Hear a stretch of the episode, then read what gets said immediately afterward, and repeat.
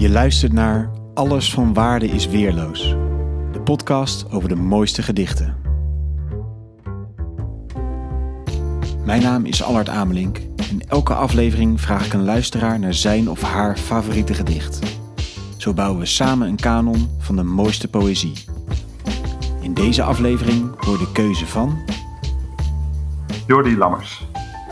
Dag Jordi, wat leuk dat je meedoet aan deze podcast. Jij bent zelf als maker verbonden aan de Nieuwe Oost Wintertuin en je maakt verhalen en gedichten. En wanneer was voor jou de eerste keer dat je dacht: ik ga een gedicht maken?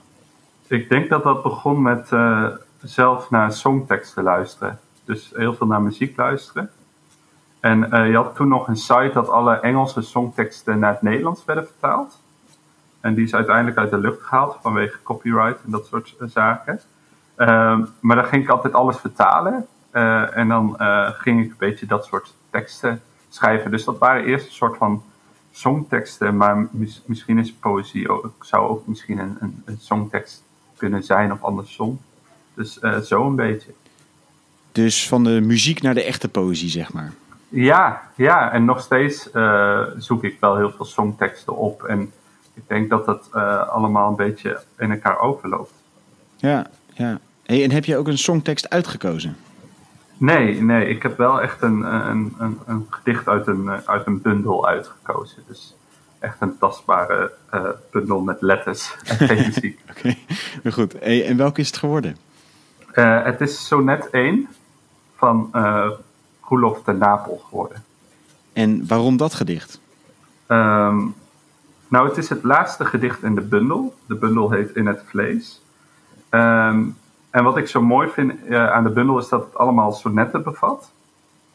Um, maar het zijn allemaal gebroken sonnetten. Dus geen eentje voldoet precies aan de vorm zoals we die bijvoorbeeld bij Nederlands geleerd hebben. Um, en dat uh, geeft dan meteen aan uh, wat hij met die bundel uitdraagt ook wel een beetje. Dat, um, dat we, het, het, is een soort van zoektocht naar schoonheid in een wereld die uh, best wel gebroken is uh, en die uh, misschien niet altijd maakbaar is. En in dit gedicht komen die thema's zo compact mogelijk samen, denk ik. En waarom dan het echt specifiek sonnet 1? omdat het laatste gedicht is en omdat um, het is heel compact, het is heel klein.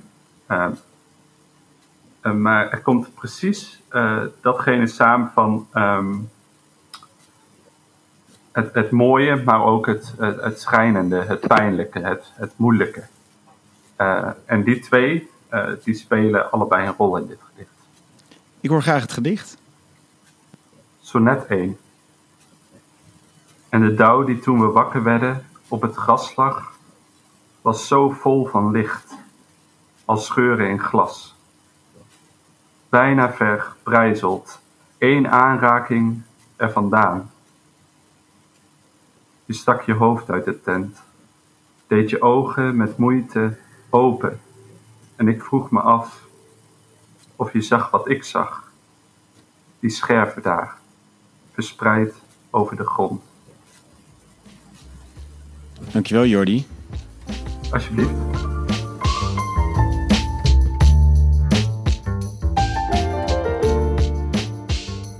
Dank voor het luisteren naar Alles van Waarde is Weerloos.